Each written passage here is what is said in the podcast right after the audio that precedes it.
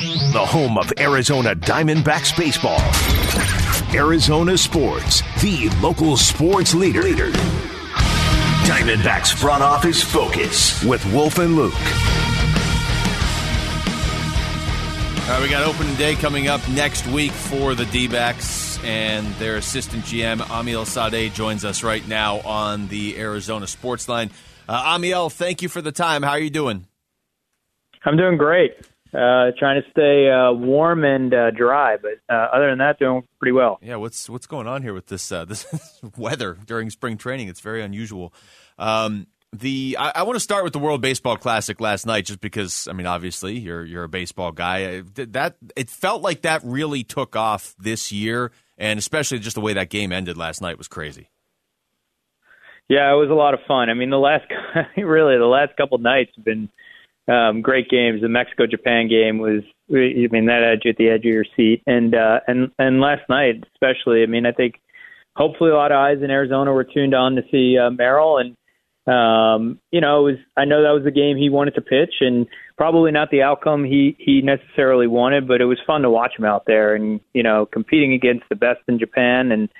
Um, the lineup itself was just, I, I mean, it, it, I can't even imagine how uh, some of the Japanese pitchers are, are are thinking as they're as they're trying to navigate through a star-studded lineup. But it was a it was a great event for baseball, and uh, and and I'm you know I'm proud of being a part of uh, Major League Baseball because that that event was um, a lot of people were talking about it. You know, it's amazing, Amiel. It really is um, because you are a scout. You are somebody that evaluates human beings and how they play the game of baseball. Having said that, the the spread of baseball all over the world right now. How much more difficult does that make your job?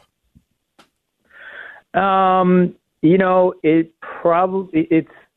I, I can imagine it being harder in soccer, right, where you're really going to every country. We're I wish we could go to every country, but I think like it, the the good thing is is most of you know outside of Latin America, the big leagues in Korea and Japan, you know, even even to some degree in Mexico, I think like um, they're they're they're not too difficult to scout necessarily. We get we get a lot of eyes on on um, players in those leagues, and you know, especially in the NPB in Korea, we also get data on those players too. So um, it's it's more challenging logistically. I couldn't imagine how what it would be like if amateurs were available internationally. So if it was a worldwide draft and you had to go scout high school players in in Koshien. Um, but you know, just from pro leagues, uh, you know, the, the, our guys do a great job of getting eyes on on players and spending time in the Far East, and you see the type of talent that's over there, and um, it's pretty impressive. Talking to Amiel Sawdaye, uh, D-backs assistant GM. Amiel, we, we got to talk to Mike Hazen about this uh, a little bit last week with the, the Corbin Carroll signing, but just in general, I mean, that's that's a guy who's tearing the cover off the ball in spring training. Uh, we all know his upside is is is through the roof. We maybe don't even know what the ceiling quite is yet, but he'd only played in 32 major league games.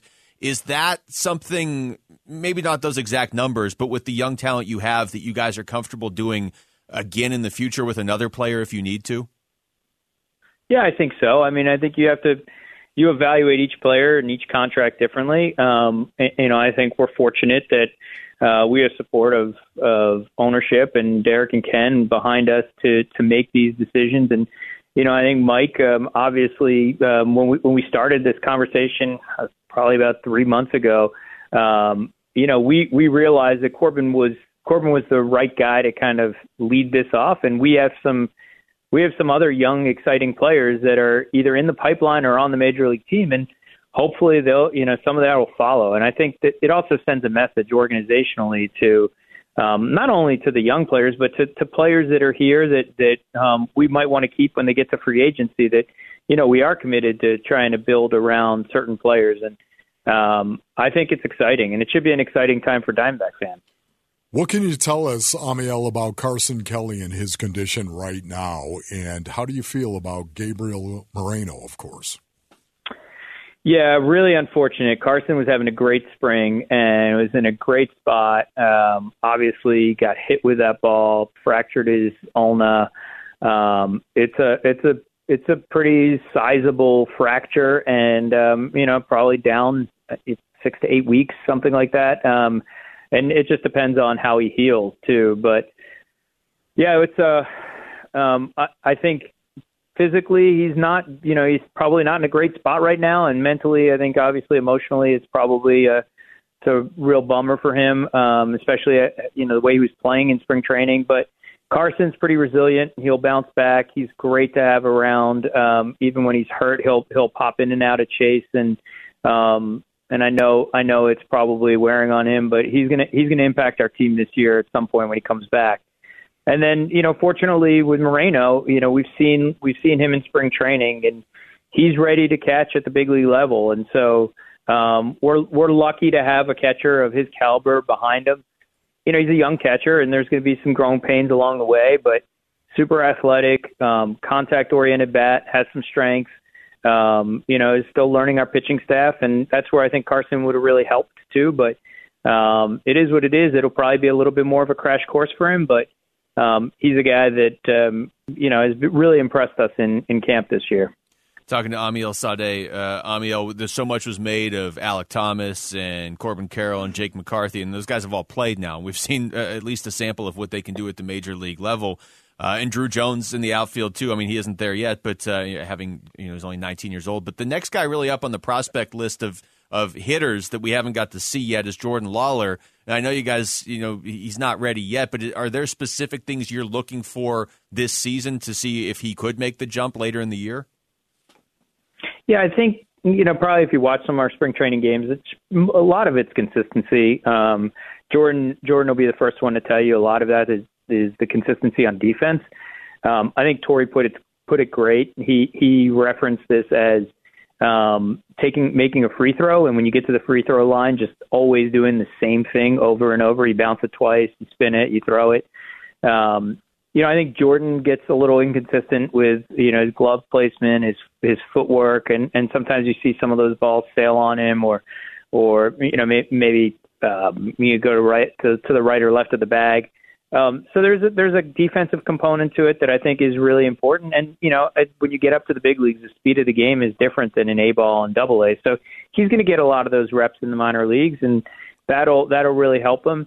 And I think you know, as as he continues to get stronger and and you know get more at bats under his belt, he's I think his his bat is pretty close to major league ready, but it's always going to help them to, to see more pitching at the AAA level, double and AAA level, where it's more advanced and they're they're able to execute a little bit better than they would in A ball. Defensively, do you expect this team to be a plus, Amiel? I do. I think this might be one of our best defensive teams. Um, it, you know, it, we haven't gotten to see it a lot. The full the full lineup out there in spring training because of the WBC in different areas, but like you know, we see how good Alek is in center, and then you put Jake and Corbin around him, and I, I don't know how balls are going to drop. I really don't. and then having getting Ahmed back and Ahmed and Perdomo back there, and look, I mean, I think one of the biggest revelations I've seen in spring training this year is Ketel, and Ketel looks like the 2018 version of infield Ketel. I mean, he made a play yesterday where he where he was shaded over um, more on the second, closer to second base, and he went to his left and um, did a pop up slide, slid and turned around and threw the ball to uh, to Nick. And you know those were those were the days 18 when he was a Gold Glove caliber defender, and he looks better. He's he's moving really well. So I think we're going to get a really good version of Ketel at second base this year too. Uh, Amiel, as far as the rotation, I mean, it, it, seems like at least on paper, those those top four spots are probably pretty set. Do you envision that fifth spot because you have so many young guys competing for it that that is going to be set, or is that maybe something that we're going to see rotate for a while, at least at the start of the year? Yeah, it's tough to say. I mean, I think the the the the the thing we have going for us is we have multiple options that we feel like we could could take that fifth spot and run with it, but um, you know, it's it's hard to say depending on you know what the what the matchups look like, depending on how somebody's performing. Um, I think you know we're gonna we have we'll have a lot of really tough decisions, but good decisions to make, and um, you know we're fortunate to have guys like Dre and Tommy and and Nelly and and Pfaadt and those, those guys are all uh, major league ready or close to major league ready, and I think that's um, you know we'll see what happens mid to end of April, you know, I, I don't know where we're going to be, but there there might be somebody else pitching that that wasn't there on April 1st. So, Amiel, have you seen a lot of guys who weigh 160, 165 pounds generate the kind of velocity that Dre does? Pedro Martinez.